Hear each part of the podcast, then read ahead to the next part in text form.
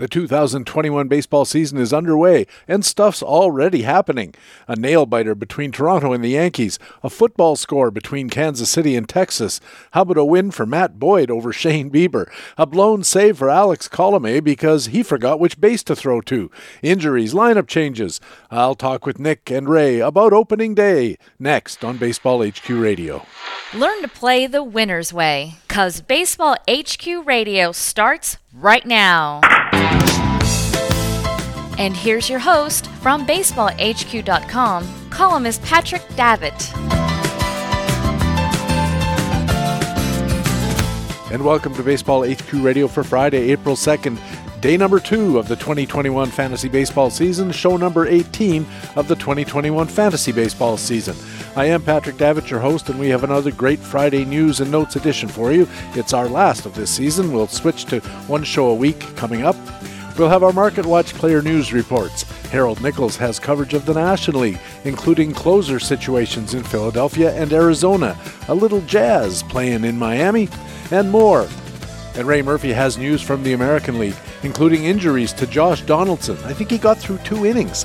Adalberto Mondesi, Ji-Man Choi, and more closer chaos in Kansas City, Minnesota, and Toronto.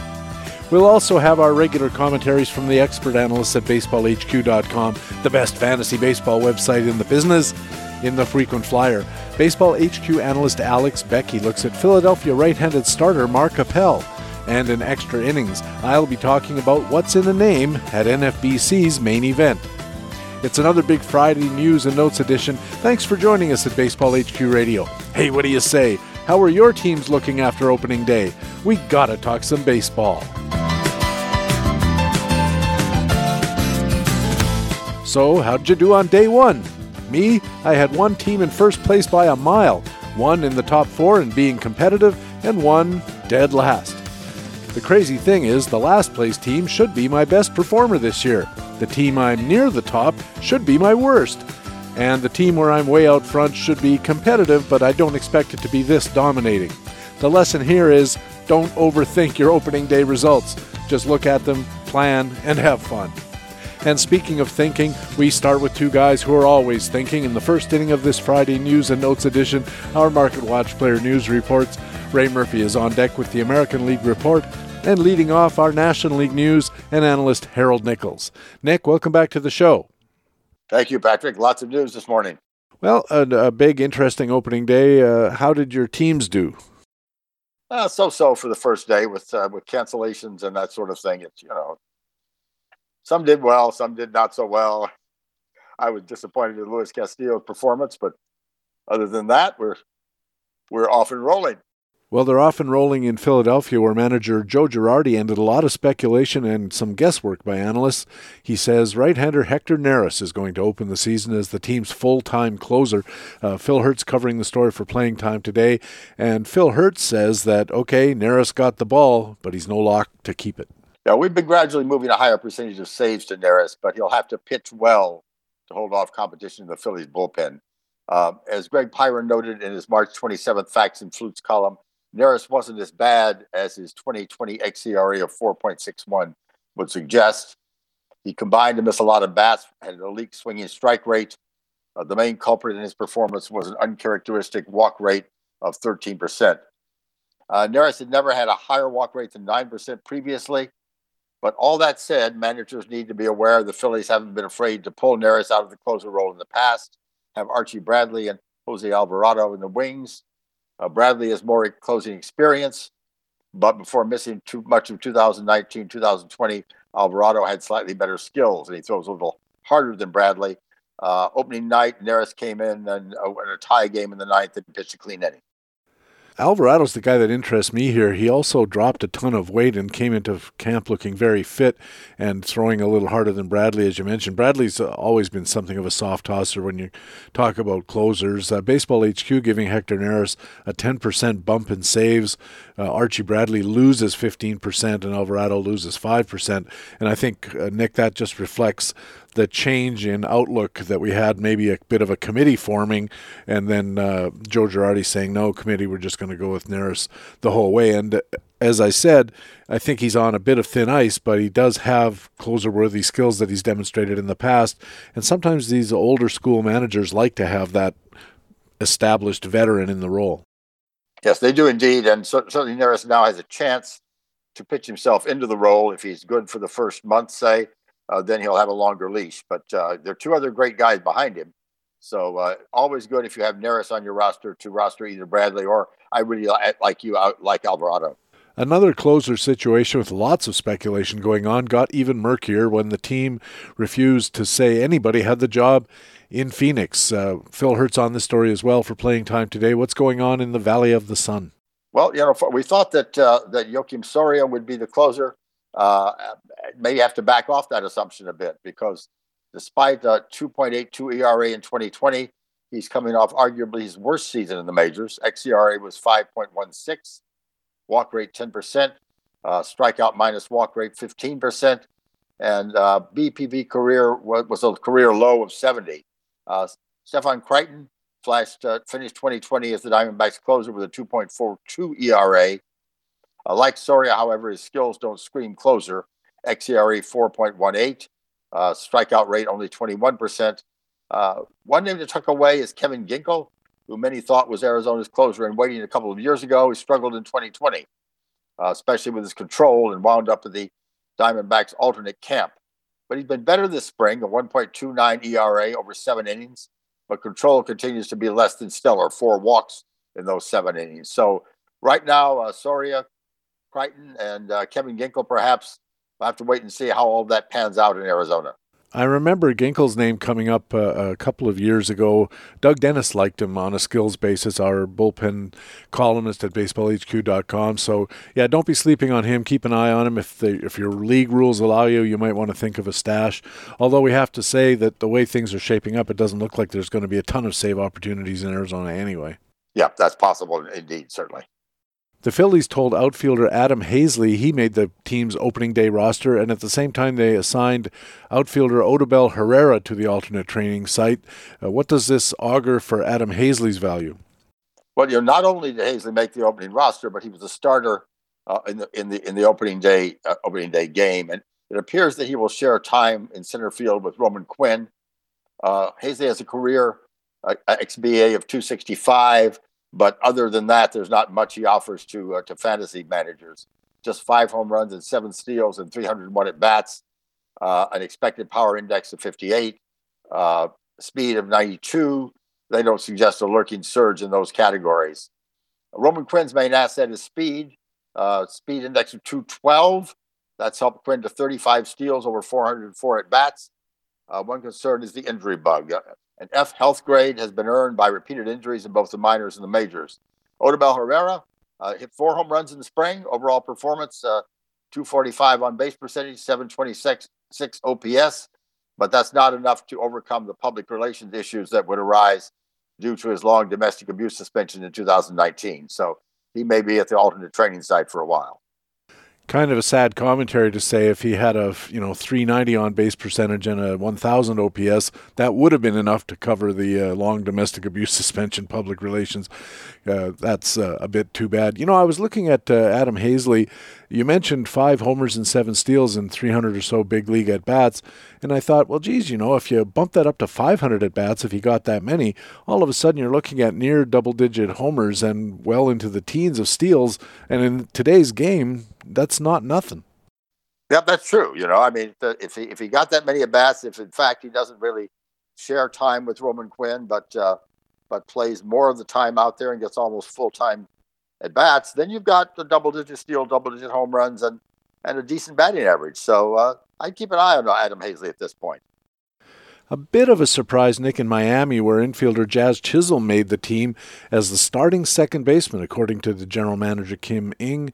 Uh, this surprised me because uh, the preseason buzz was for Isan Diaz, but he only went two for 34. What do we expect from Jazz Chisholm as a full timer? Well, Chisholm is Miami's number four prospect with a 9D rating uh, and had an ex- exceptional spring three homers, four steals, 821 OPS. Uh, in 2020, he had 56 at bats with the Marlins, but could only muster a 183 ex- bat- expected batting average. So Um, did have last last year 145 expected power index, 135 speed, and that figures to be the issue going forward. Can he have enough pop and speed to overcome a very low batting average? Right now, we're projecting Chisholm to bat 209 with 12 homers and 14 steals. And the question is, would that level of performance keep him as the regular second baseman? I think that's really questionable. Uh, that could mean a return for Isan Diaz. Uh, Isan Diaz, as you said, had a terrible spring, two for 34. But in the big stage, gone 35 for 201 with the Marlins, uh, mostly in 2019. He originally opted out of 2020, but reversed course and accumulated 22 at bats before hitting the IL with a groin injury. So, fantasy managers deciding what to do with Chisholm or with Diaz should keep in mind that uh, Jon Berti is around. Uh, while Berti has played all over the diamond in the majors, his primary position in the minors was second base. Uh, career expected batting average of 263. And while his power is lacking, uh, 76 power index, eight homers, and 391 at bats, 27 career steals. Uh, Berti's going to play uh, all over the place, but uh, if there's a problem at second base, Berti could certainly settle in there. And with his speed, certainly a guy to keep an eye on definitely with his speed, if he gets a lot more playing time as a result of these uh, unsettled situation at second base, uh, Jon Berti's value goes up, and it's a little bit up anyway because of the position versatility, especially in National League only formats or in quite deep mixed formats. Keep an eye on Jon Berti if he's not spoken for. Uh, let's go to Cincinnati, where the Reds said the club's going to start the season with two members of the rotation on the IL. Uh, Tom Kephart covers the Reds for playing time today. Let's start with the higher-rated starter, right-hander Sonny Gray, on the shelf to start the year. Gray's been sidelined with a back problem, a recurrence of an issue that arose last September. So the reemergence is definitely a concern for the Reds and for any fantasy manager who has Gray on the roster. Uh, it could be worse news, however.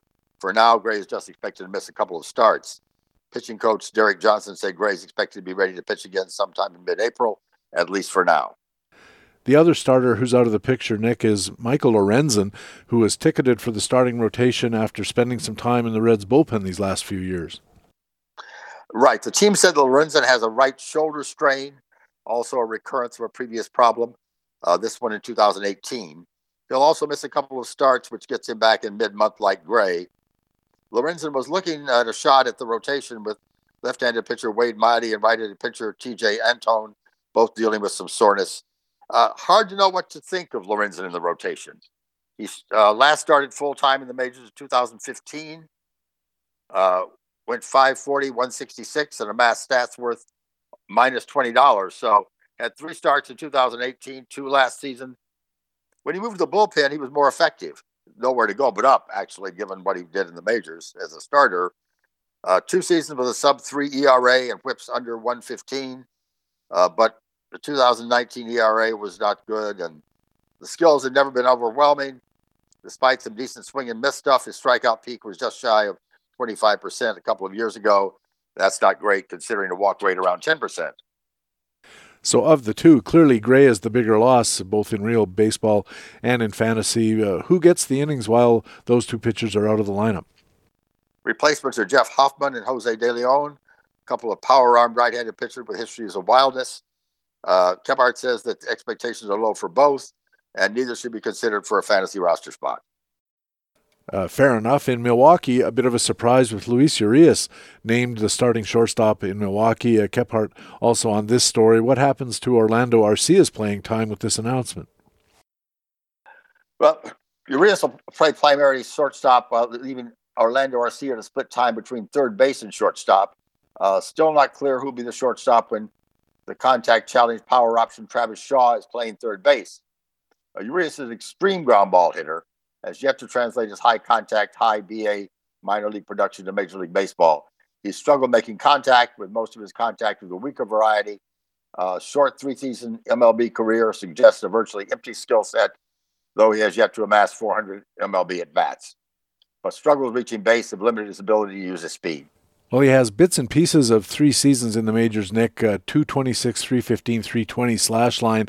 Doesn't sound like a whole lot to be interested in. Uh, in most formats, you can do better. Maybe in National League only, you have to take a look at anybody who's going to get some playing time. But he's one of those guys that, yeah, he's going to get playing time maybe, but even if he gets it, there's not a lot there to rely on to pad your stats at all in a fantasy situation. And finally, in Los Angeles, Dodgers manager Dave Roberts told reporters that right-hander Dustin May is going to start the season as the team's fifth starter. Jock Thompson covers the Dodgers for playing time today. Uh, how did the dominoes fall in Tinseltown with Dustin May picking up that fifth closer role? Well, you know, we're, we're kind of guessing what's going on here, but the immediate tea leaves suggest that May impressed with his 14 Cactus League innings pitched, 17 strikeouts, four runs allowed, and the Dodgers like him as a starter better than in the pen. But both roles and roster spots can and likely will change throughout the season in, in Los Angeles. Uh, after some of LA's relievers return from the IL, we won't even try to keep up with all the likely in-season assignment shifts in this. Uh, they're, they're always going to happen. Tony Gonsolin went to the pen at the moment. David Price went to the pen at the moment. They're, neither one of them is going to stay there all season. Uh, welcome to the welcome to the to your year. If you have any of these guys rostered, they could all pitch very well. They just don't know what role they're going to be in from week to week. Yes, uh, they are inscrutable in Los Al- in Los Angeles the way that they run things with their pitching, but you can't argue with the results. That's for sure. Uh, Nick, thanks for helping us with our results. Uh, got a full week coming up. Uh, we'll be able to talk more National League news when we talk in seven days' time. All right, thank you, Patrick. Harold Nichols is a Baseball HQ pitching analyst and our man on the National League beat here at Baseball HQ Radio. Now let's turn over to the American League and co-general manager and columnist at baseballhq.com. It's Ray Murphy. Ray, welcome back to the show. Happy opening day, opening weekend. Uh, is there a better weekend of the year? I'm not sure. How'd you guys do on day one? Uh, they were mostly good. I got some good pitching. Uh, managed to somehow avoid the the pitching disasters from yesterday. Uh, I did have one team. My NFBC main event team was hitting like 050 at, at one point yesterday afternoon, and I think it ended up uh, three for 44, but you know, I'll get over it. Three for 44. What a start. Hey, uh, of course, uh, some news stories erupting in uh, opening day action. And we have to start, I think, in Minnesota, where they were kind of hopeful that Josh Donaldson might shake the injury bug. And he put that uh, possibility to rest uh, what in the second inning he came out of the game. I was going to say that that idea lasted all of 20 minutes. yeah, he's out of the game with a hamstring issue. There's still no word on what goes on, but uh, how do the dominoes fall in Minnesota with Donaldson probably on the shelf? Yeah, you, you, just have to imagine it out of caution. He's going to be out for at least a little while. Uh, we, Brent and I were watching that game, and uh, it, I thought it was more a calf when it happened, which would have been worse because calves have been Donaldson's Achilles calf for I don't know how long now. So I guess I, guess a hamstring is slightly better news. Uh, but you know, I as I said, I'm sure it's going to be a, at least a little while. They're not going to rush him, and you know, they're not going to want him playing in cold weather for some time now. I would think. The, as far as the dominoes, uh, last, yesterday it was Luis Arraez moving in from the outfield to third base, which I think is probably the primary replacement. And there's also Williams Astudillo, who can play third base uh, and probably get some time there. So, I mean, with Arraez, that's a lot of empty batting average. We sort of know who he is. Uh, you know, Astudillo is actually fairly similar. There's a lot of empty contact there that just doesn't come with the same batting average because he's slow as molasses. So a lot of times contact is not uh, sufficient to get him on base. But I would imagine there'll be those two at third base. And as happened yesterday, I think that's enough for uh, Jake Cave, Cave. We did this last week, and I still don't remember how it came out. Um, to uh, you'll probably pick up some more outfield at bats. Uh, what I thought when I first saw this was it's a pretty big hole in the middle of that order, and you're not going to fill it with Luis Arraez or Williams Astudillo or or Jake Cave. And I wonder, is this going to put pressure on the Twins to recall Alex Kirilloff even before his service time shenanigan uh, demotion was announced. Yeah, you know, that's a really good point too, that they may be forced to do that. And in terms of strain on the batting order, you know, one thing I was watching yesterday was that Byron Buxton stole a base early, which I was pretty excited about because there was some buzz going around around the you know sort of second half of spring training that maybe to stay in the lineup, Buxton shuts down his running game, so he stole a base, which was I was excited about. Then later in the game, he hit a home run, which was even better news. Uh, I, I, I, only bring this up to say that if Buxton gets off to a hot start, given the uh, you know given that line of pressure you're talking about, I wonder if he moves up the the order and is part of that um, part of that bridge to getting a productive lineup together too. In Seattle, the Mariners announced that outfielder Kyle Lewis, the reigning American League Rookie of the Year, was going on to the 10 day injured list because he has a, a, knee problem, a little bit of a cascading domino effect in Seattle as well. Yeah, they have a bunch of um, replacement options here that we probably should walk through. Uh, you know, the sort of the headliner was the Taylor Trammell, Trammell, I guess it is in this case, made the team and got to start last night on opening day and he's going to get a he's going to get a look here, and he's probably around even after the um, even after Lewis returns. Uh, the guy who's probably on the roster, I think, just because of the injury, is Jake Fraley, who we had a pretty robust projection for last year, and then he got about a ten at bat cup of coffee in Seattle and went back to the minors and was never seen again. And there's also Jose Marmolejos, who's the guy who kind of took that job from Fraley last year. So it looks like this is going to be a little bit of a mix and match, and we'll have to wait and see how this comes together. In terms of skills, Fraley's got some power and speed and some contact problems, and Marmolejos is you know sort of the flip side of that coin. He puts the bat on the ball more often, but sort of nothing really interesting happens there. And you know, Trammell's certainly the best uh, prospect of the three, but uh, you know he's in his initial major league transition, so we'll have to see how he uh, how he acclimates.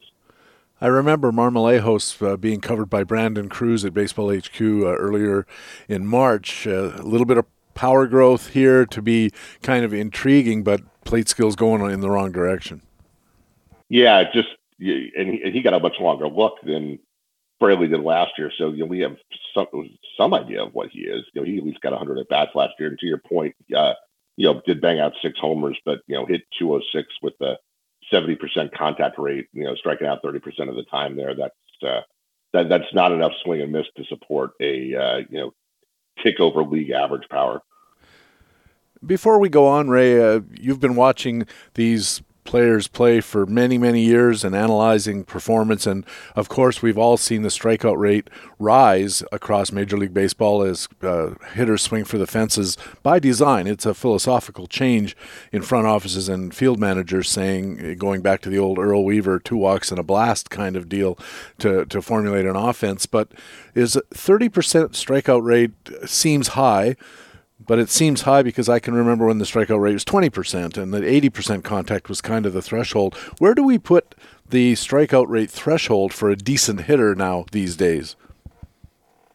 Yeah, it, it, it's a great question, and you know, I'm being kind of dismissive of Marmole- Marmolejos here for his 30% rate, and we should probably uh, you know dr- drill into that a little more detail. To, to me, it's a sliding scale. You know, there's there's a hard line where the contact rate gets disqualifying. And to me, that's probably drifted. It used to be, you know, 75%, and then it was 70%. And for me, it's probably down 65 or 63, somewhere around that right now. But the sliding scale part of it comes with, you know, what else do you do do, do well? And if you're down in the mid 60s, you better have Joey Gallo power, or you know, for a more touchy example right now where we don't know how he's going to play out, you know, Bobby Dalbec is, you know, flirting with the wrong side of that line right now. Where you know, um, my Boston guy, where you know his contact rate starts with uh, you know last year started with a five, which is clear, clearly below my line. But if he can nudge that up even to that you know 63, 65 percent range, that's when he's got enough power that you know he might be able to make a you know make a living and be a decent fantasy asset at that level. Um, you know, Marmolejos' you know expected power level last year was 110, which means he's 10% above league average. So, you know, that, that's not enough to get me excited about a contact rate that flirts with 70%. But you're you're right. In other cases, I will and perhaps a good example of players with uh, skills lacking in that department, but who make up for it with great skills in another department. Uh, Kansas City shortstop Alberto Mondesi, of course, makes up for a lot of flaws in his offensive game by being able to steal 50 or 60 bags a year. Unfortunately, he was put on the 10 day injured list with an oblique strain earlier in the week just before opening day. Uh, the Kansas City club has recalled Nicky Lopez that's hardly going to get uh, fantasy hearts aflutter, I don't think, uh, in a re- retroactive move. What happens here with uh, the Kansas City shortstop situation, and should we expect to see Bobby Witt recalled, echoing our Alex Kirilloff curiosity? Yeah, yeah, that that's certainly what everybody's watching for. You know, Nicky Lopez gets recalled, and uh, you know it, that's kind of the analogy of a tree falling in the woods. I'm not sure anyone's really going to notice that. Um, but he he had been farmed out, you know, pretty late in camp, and now moves back to you know back back to playing with um, for as long as Mondesi is out here. I mean, certainly we talked about all of the reasons when in our little bit about Witt a couple of weeks ago for uh, you know the franchise and excitement and ticket sales. How you know, Witt is kind of the other end of that spectrum. Um, I don't know that in this particular case, uh, Mondesi is going to be out long enough for them to at least accomplish the service time games they want with Witt.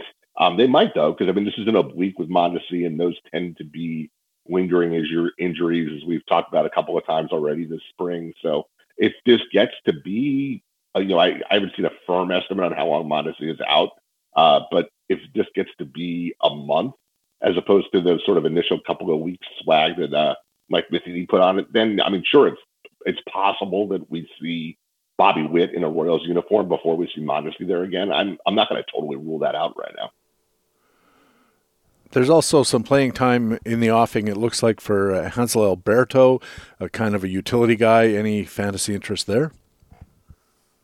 Not especially. Uh, there's, you know, he, has been around for a while too, and you know, he's, he, you know, this is one of those cases where you do that quick scan and look for plus skills, and you go down the power column, the our power index column, and you see a bunch of numbers in the 50s and 60s, and then you go down the speed column, and you see, all right, he's closer to average. I see a 95 and 88, a 109, a 102. So, you know, he can run a little bit, but then you jump over to the stolen base column, and seven stolen bases in the last two years. So, you know, he's got average speed, but does not use it particularly effectively.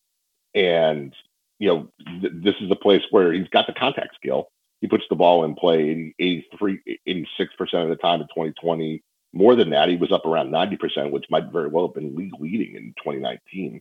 So there's a there's a calling card skill, but uh, you know puts the bat on the ball very well, but you know not much good happens when he does. Updating a previous report, Chris Olson reported in playing time today that Tampa first baseman Ji-Man Choi uh, the news is not good. Uh, they were hoping that he could uh, just kind of work his way through it, but he's going to have some arthroscopic surgery on a sore right knee in the next few days. Probably won't be back till mid May at the earliest.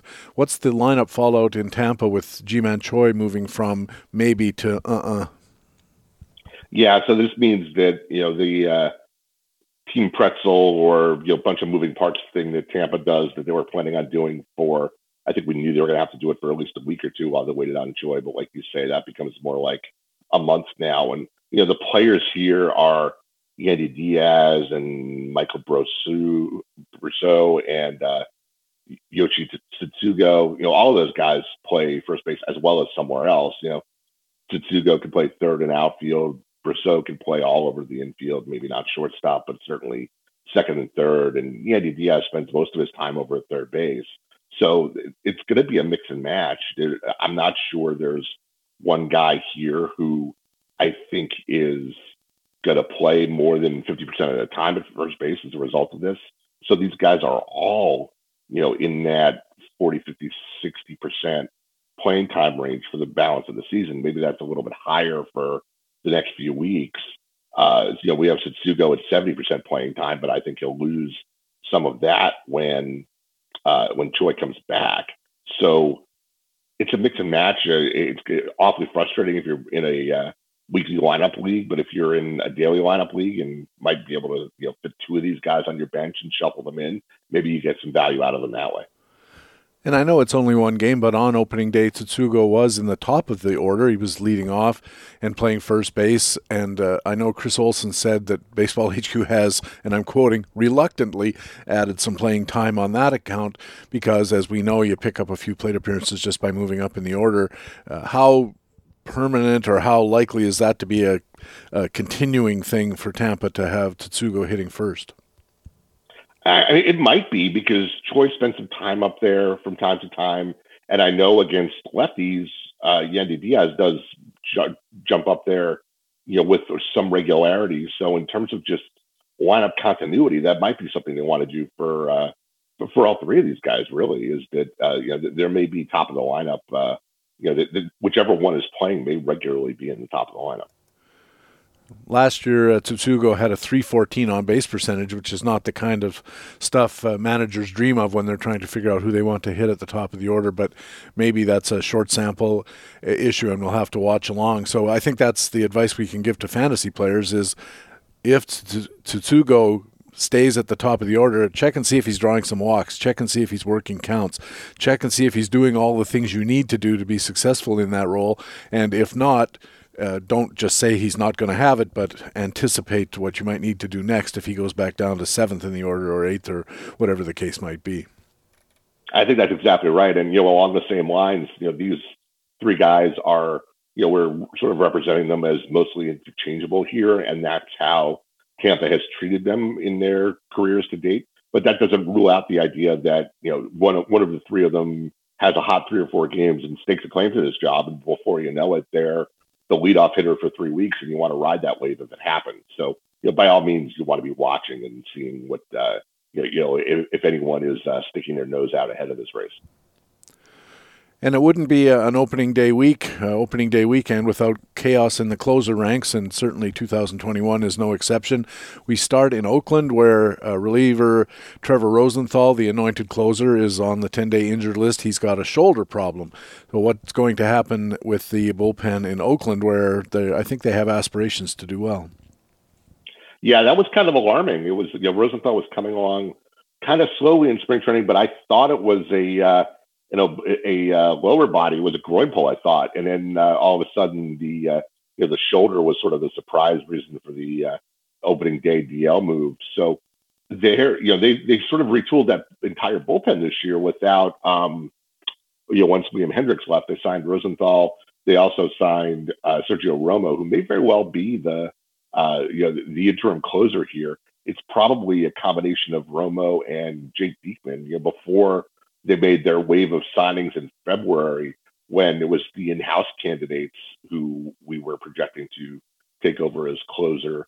You know, it was Diekman who we were sort of favoring from from the left side, but uh, you know, Diekman as a, as the lefty and Romo as the you know slider monster righty who is death on righties probably are the matchup guys to uh, to sort of tag team this role for as long as Rosenthal is out.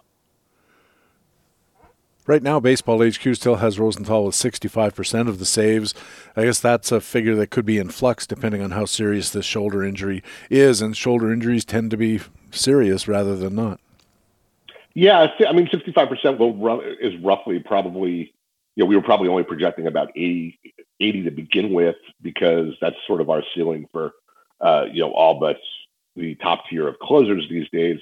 So we probably knocked off 15 or 20 percent, which you know is probably roughly losing a month of saves.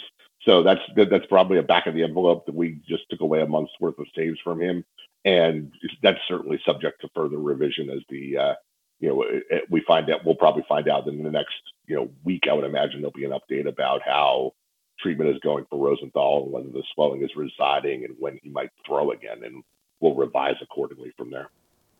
I was listening to uh, the Oakland's uh, opening day uh, broadcast. Uh, of course, it was on the West Coast, so it occurred a little later here in the Eastern time zones and fit into my uh, listening schedule for opening day pretty well. And they were talking about, among other names, uh, they mentioned Diekman, of course, and and they mentioned Sergio Romo in some kind of mix and match. But a blast from the past of sorts, Lou Trivino's name came up.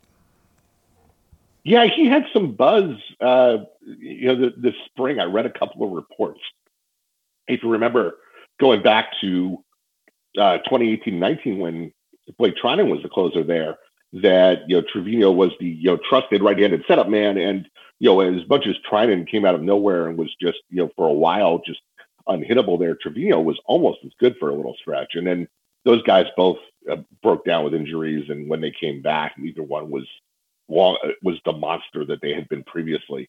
But uh, you know, I, I had read some buzz, like I said in the spring that Trivino stuff was back.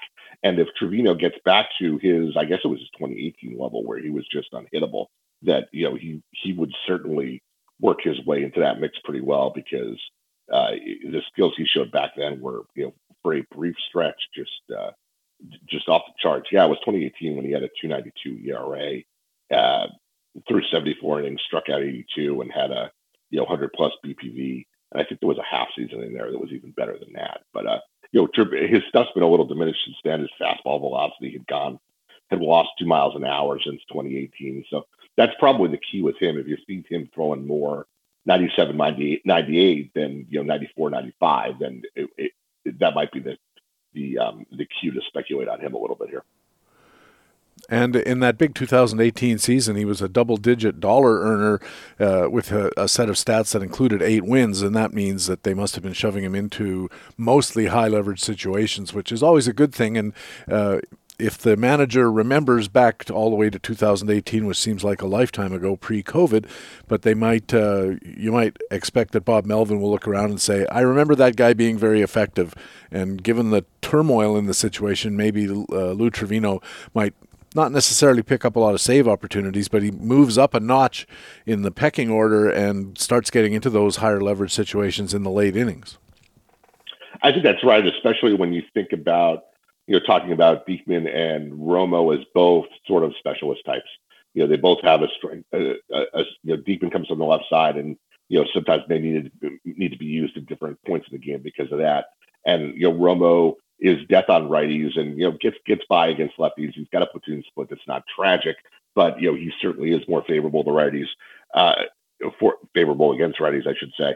Uh, but you know, given those limitations, and given that sometimes matchups will dictate where those guys get used, and then suddenly you might use one of them earlier in the game, but then come the ninth inning, the other guy may not be the right person for the job anymore at that point. You know, Trivino might be the more sort of, you know, good against everybody option who who gets called upon here. So, you know, he might be. I would certainly put him as a one C in this race, uh, pending. I, I still want to see a velocity reading on him in a regular season game, but if that velocity is back up to 2018 levels, then yeah, he might rise quickly.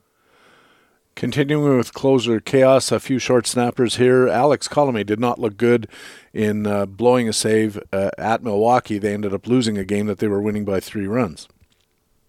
Yeah, he he uh, got hit pretty hard there, and I think he also made an error himself that poured gasoline on that fire. So that's uh, you know overall overall a bad showing. I mean, it, before he blew up, the um, you know, the, the early note would have been that, uh, you know, Rocco Baldelli, who gets a lot of credit for, you know, using his bullpen creatively, used it pretty traditionally. He put Rogers in, in the, uh, I forget it was the sixth or the seventh, but it was, it was fairly early on in, the seventh to get a, uh, you know, because that was the place where, you know, the left-hander made the most sense. So it was teed up for Colome all along. He just, you know, got the job and, you know, dropped the ball. So, uh, you know, he also had a, uh, you know pretty high pitch count to that outing. So um, we'll see if they uh, send him off for a, a, day off or a little bit of side work or some of that stuff. We'll see how the bullpen gets deployed the second time around. Like you said, we're um, you know even though Rogers came in in the seventh, you know we uh, Baldelli is pretty good at, at playing matchups and doing things differently every day. So I would not think that that pecking order is written in stone or anything. That was just how the chips fell yesterday. Rogers came in because uh, I believe Christian Yelich was leading off that seventh inning, and they yep. were protecting the lead. So they and there was two left-handers out of three in the fir- in those uh, in those first three spots in the seventh. So and it worked out well. And actually, Colome, uh, you said that he threw gasoline on the fire. He kind of lit the fire. He was doing okay. No, he did. You're right. And yes. and he he gave up a, a walk and uh, the next guy just nubbed the ball out in front of the plate. And Colome, instead of going to first base, getting the second out, and keeping the lid on, tries to start a double play. I don't know what he was doing, but he yeah. fires the ball to second and throws it out uh, wide, and, and everybody's safe. And then uh, Yelich comes up and bangs one off the fence out in. Uh, in left field, so I don't know what was going on. It was actually in right field, and uh, Max Kepler dropped it it, it, hit him in the glove and he dropped it. And I don't know if they scored it. A, uh, well, they must have scored it a hit because I didn't hear about another error. So when you're reading this story, if they don't get into the details, it looks like Alex Colome was a was a disaster out there, and he really wasn't. It was a kind of a combination of circumstances, a bad decision by him rather than uh, uh, poor pitching. He actually got a number contact, exactly what you want in this situation, and um, yeah, it was a it was a bad situation, but don't write off Alex Colome based on this one thing, as you said. Uh, in Kansas City, you said you were watching this game, and there was some weirdness that went on at the end of the game with uh, Holland and former closer Wade Davis. Yeah, it was. This was. Um, yeah, I've made the joke a couple of times uh, going back to the ba- baseball forecaster about you know suddenly noted sabermetrician Mike Matheny, who uh, you know who was as, as as by the book old school guy as you ever could have had back in his St. Louis tenure, but seems to have you know picked up some modern concepts and bullpen usage and other things now that he, you know in between St. Louis and Kansas City as he drove drove down. Now I got to remember what is that I eighty that he got down between St. Louis and Kansas City.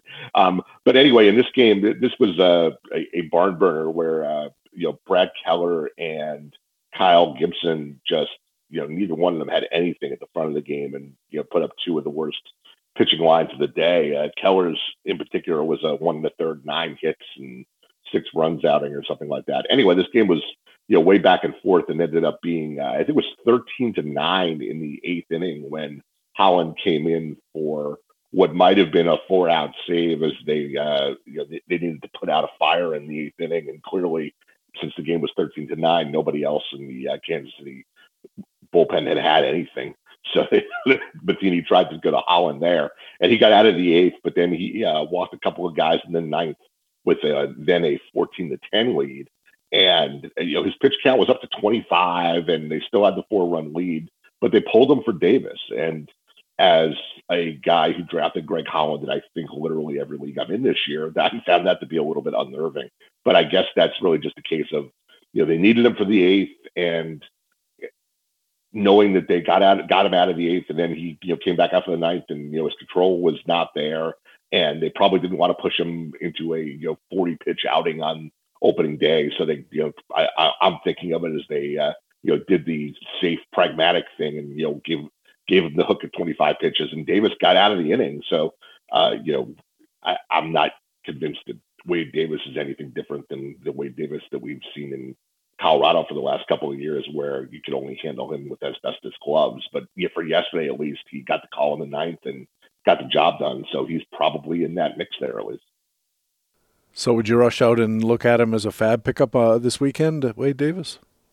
Uh, not for me. You know, I'm going to stick with the longer term view, and that uh, he's still Wade Davis until further notice, and he's been on my do not fly list for some time now.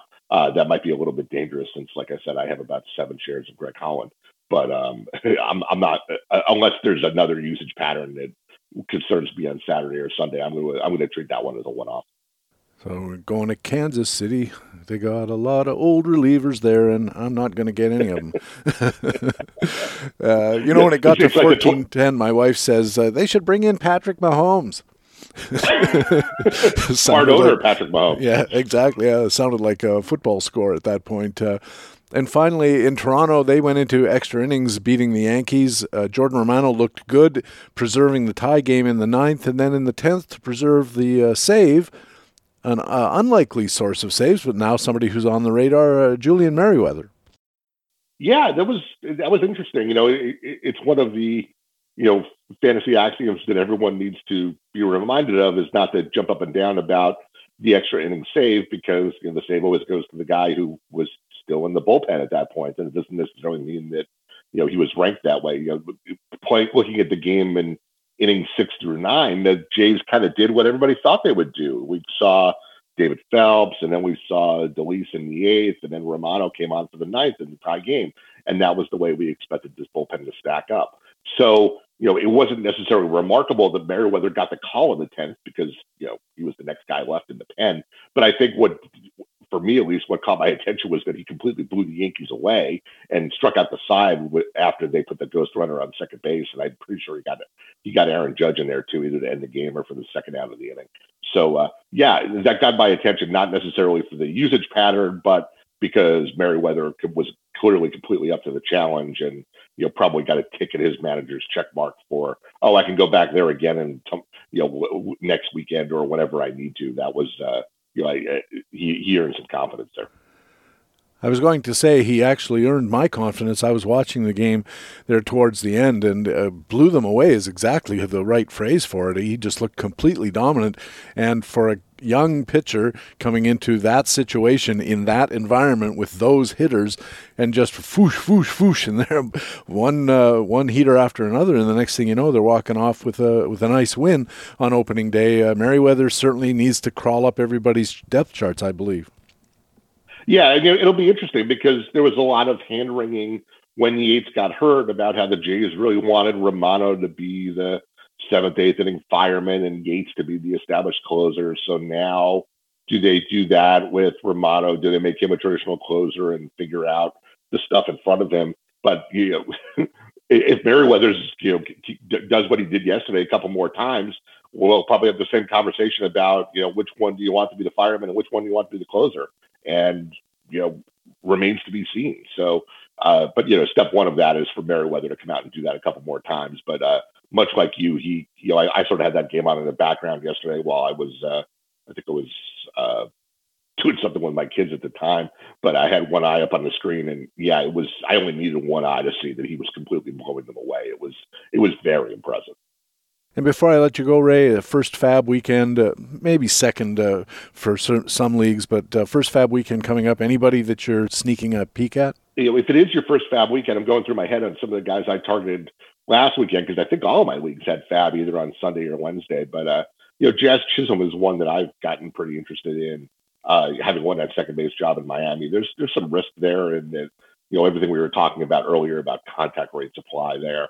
Uh, he's got a shaky contact rate, but he's got he's got some real skills, both in terms of power or speed, speed that might make him stick uh, and you know make him a product, productive player. So he's one I'm targeting. And you know, one one other thing I've learned is now that games have started, even Friday is sometimes too early to predict what's going on uh, on Sunday on Sunday Fab, especially with the uh, the closer games. We just went through three American League situations that all you know provided more useful information on opening day, and we've got uh, Saturday, you know, Friday, Friday, Saturday, and Sunday games to get through before we put our bids in. So uh, reality will continue to shift under us, but that's going to happen for the next uh, 161 days, and I'm here for it. And talking of Fab, but while I've got you, in Tout American League, and this is a, a single league format, um, I I took a very small bid on Pat Valaika in Baltimore because I just needed somebody to fill a shortstop hole, and uh, lo and behold, my one dollar bid or we allow zero dollar bids. It was one of the two that I bid got absolutely demolished by about five other guys, including somebody who bid like a hundred out of the thousand dollar fab budget. And I'm wondering. Uh, I know that the story was that Valaika was kept on the roster, and they talked about maybe giving him some reps uh, in the shortstop position. But uh, do you think Pat Valaika is that big of a thing? I don't, um, or at least I. He was flying under my radar. Is probably probably the better way to put it. But you know that you know the, the one larger theme there is that probably in everyone's leagues, I, I, I we see I see it even in the industry leagues. And I can only even imagine that it is more prevalent than home leagues the hundred or thousand dollar full fab budget that you have tends to get splashed around a lot uh, early, in these in these early weeks. So uh, you know, th- there's a double edged sword there. You know, one uh, point, my, my primary point is not to get carried away with that, and you know, try to stick to some discipline. And there will be a lot of weeks and a lot of players available in fab, and you're going to want to have money all year long. So don't get sucked in by week one shiny object. Part two of that is you know, if there is somebody who you're really convinced you need, you're probably going to have to bid up to get him because everybody likes to throw that money around this early. So if your guy is Pat Valaika, and I, and I don't think he's mine yet, then yeah, I, I would not be surprised that you have to pay up to get him. And part three is there is an advantage of getting guys like that at this time of the year. You get 25 weeks of, of production, and if you hold on till you know the All Star break, you get 12 weeks of production, and it has to be quite an uh, interesting guy if he can outproduce a, a full time player or a 70% player in half a season. Yeah, that's right. And while we were going through that, I actually just took another look at Valaika, and you know the the surprising thing to me is that you know we don't have him projected for that much playing time, you know, we've got him at 40%, and that's not even at shortstop, that's at first and second. So, uh, but but you know, the skills aren't bad. You know, there's a decent batting average and power combination there. We've got him for 256 batting average and nine home runs and you know 258 at bats, which is less than half a season. So, I mean, if for some reason this went from a 40% playing time guy to an 80% playing time guy, then yeah, that does get interesting. but we we don't have that yet. But maybe that'll clarify by Sunday. All right, Ray. Many things will be clarified by Sunday, and I'm sure you'll be ready to discuss the clarifications when we meet again uh, next week. Thanks for helping us out. We'll talk to you then. Thank you, Peter. Ray Murphy is a co general manager and columnist at baseballhq.com and covers the American League for us here at Baseball HQ Radio. Next up, our Baseball HQ commentaries, but right now, it's time in the show when I get to let you know about some of the great content that lets us say BaseballHQ.com is the best fantasy baseball website in the business. In playing time tomorrow, analyst Matt Dodge covers all five teams in the American League Central looking at their rosters, including the Detroit and Kansas City infields. In the pitcher matchups report, Brandon Cruz looks at some strong starts on Friday for Pablo Lopez, Andrew Heaney, and others. There are some judgment calls like Trevor Bauer and Yusei Kikuchi, and some weak starts you might want to avoid John Means, Dallas Keuchel, and Ryan Yarbrough for tonight's action. In Facts and Flukes, analyst Mike Werner validates performances by Andrew Benintendi, Jameson Taillon, and three other players in the American League. And those are just three articles among literally dozens, a small sample of all the great content you'll find at baseballhq.com all the time player performance validation in facts and flukes, news updates in playing time today, roster forecasting and playing time tomorrow, buyer's guides for hitters, starters, and relievers, fantasy market analysis in the Market Pulse, injury analysis in Matt Cederholm's column The Big Hurt, and groundbreaking fantasy baseball research as well. Now that that season's rolling, we have tools for you. Player projections updated every day, daily dashboards, those pitcher matchups planners I mentioned, and leading indicators for hitters and pitchers all season long. You add it all up, expert content plus tools you can use to improve your teams and win your leagues, and they're why we call our site the best fantasy baseball website in the business. Baseball HQ Radio.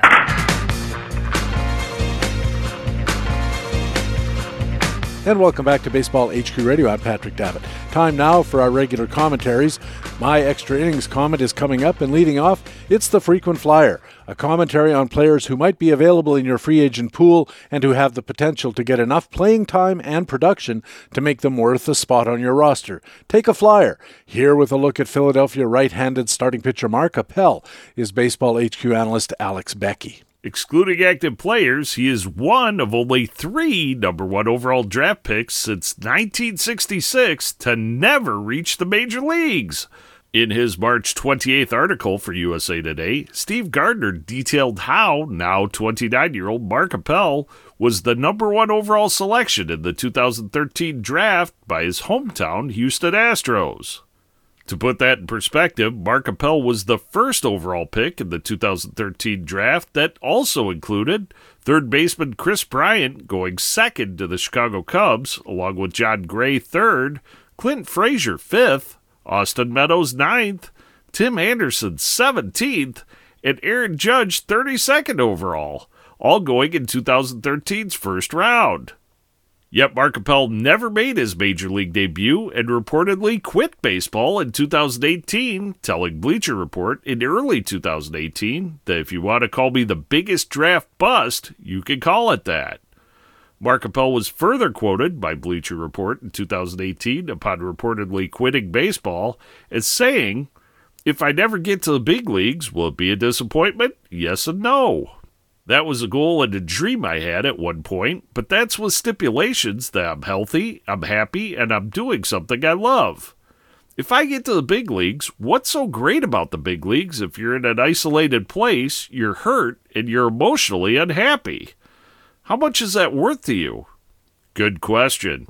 That's why Mark Appel, like all of our frequent flyers, should be considered to be a long shot, perhaps a real long shot, who may still be worth a flyer if he's available, and he probably is available, in your league. So, what's the appeal of Appel? Let's get right to it. Mark Appel is reportedly attempting a comeback with the Philadelphia Phillies, the team that traded for him in 2015, according to a report by The Athletic on March 27, 2021. The Athletic further reported on March 29, two days later, that Mark Appel had indeed reported to Philadelphia's minor league spring training and that his fastball in bullpen sessions was sitting at 92 miles per hour and touching 94 miles per hour. Not bad. Plus, after having arthroscopic surgery in 2018 to repair some small tears in his labrum and rotator cuff, and reportedly working to get into a better mental space, perhaps Mark Appel might be ready, finally, to make his long awaited Major League debut in 2021.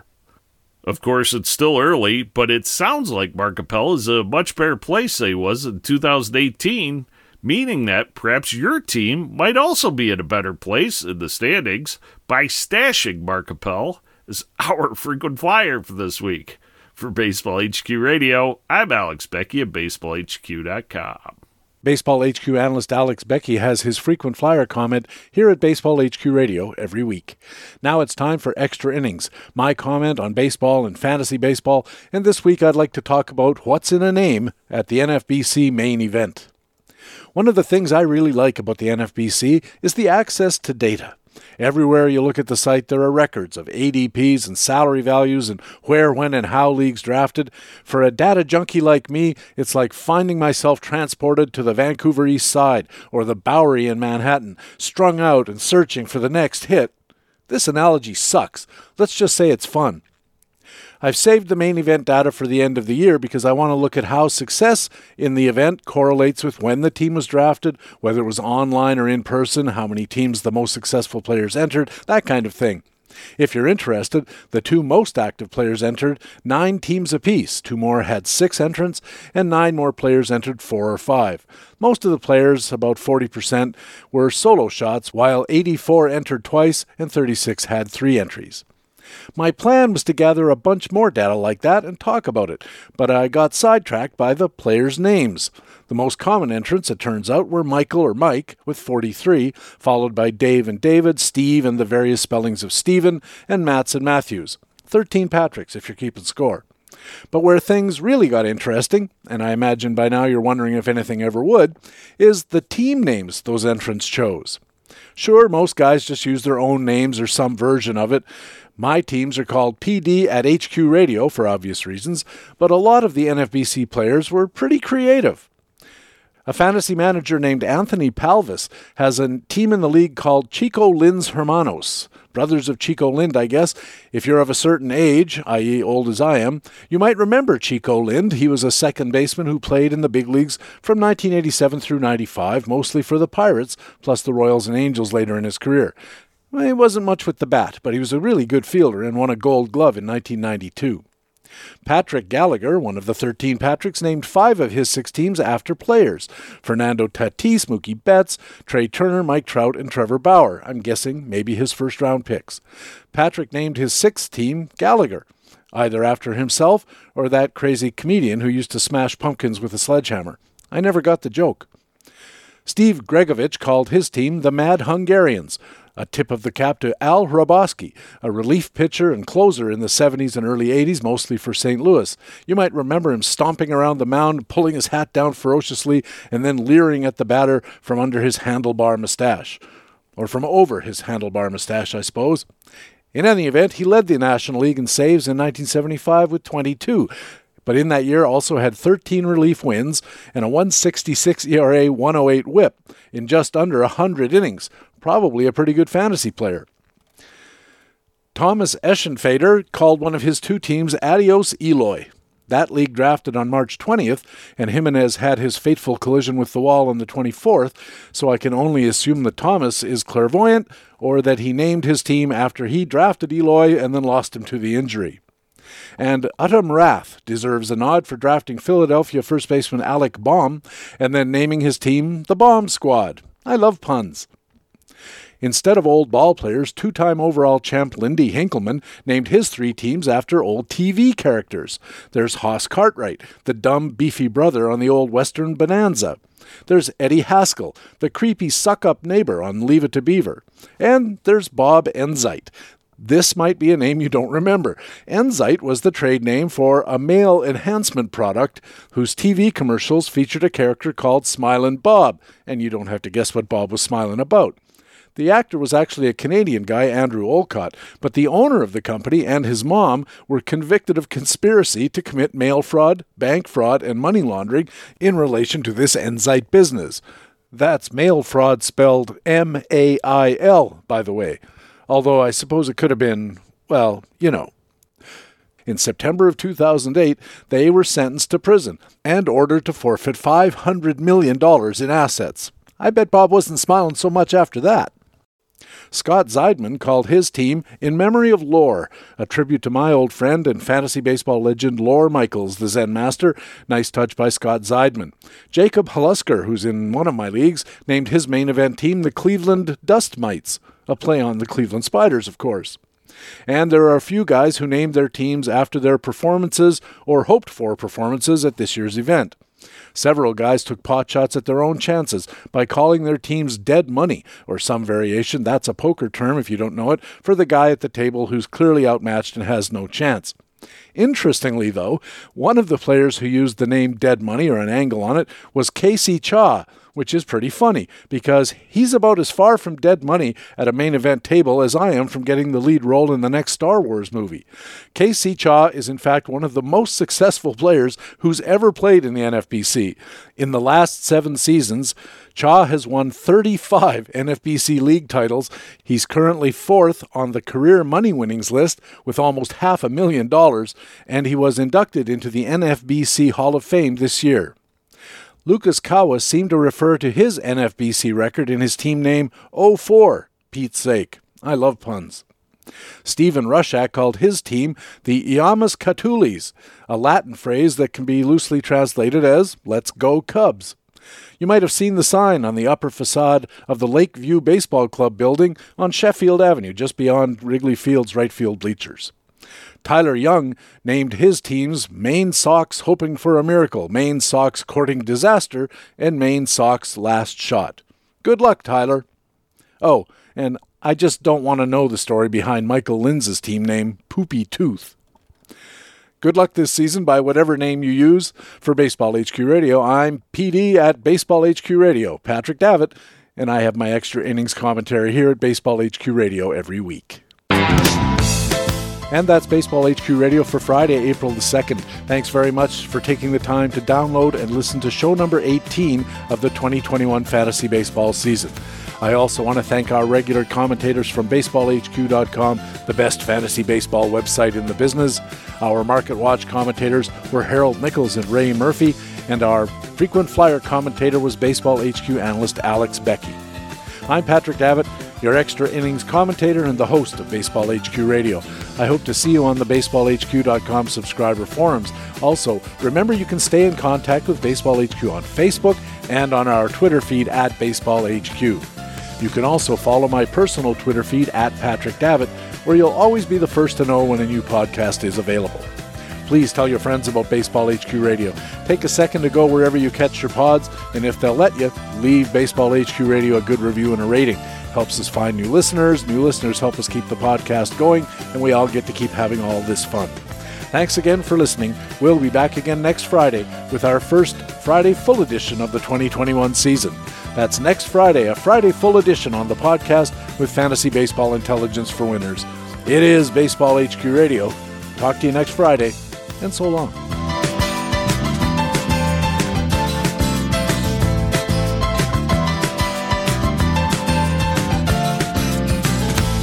Baseball HQ Radio is a weekly free podcast available through iTunes and other podcast aggregators, or directly from baseballhq.com, where we have an archive of past shows as well. Just look for the HQ Radio microphone logo on the right side of the baseballhq.com homepage. Baseball HQ Radio is a production of the USA Today Sports Media Group. The opinions expressed on Baseball HQ Radio are those of the individual speaking and not necessarily those of the USA Today Sports Media Group. The program is produced and edited by Patrick Davitt.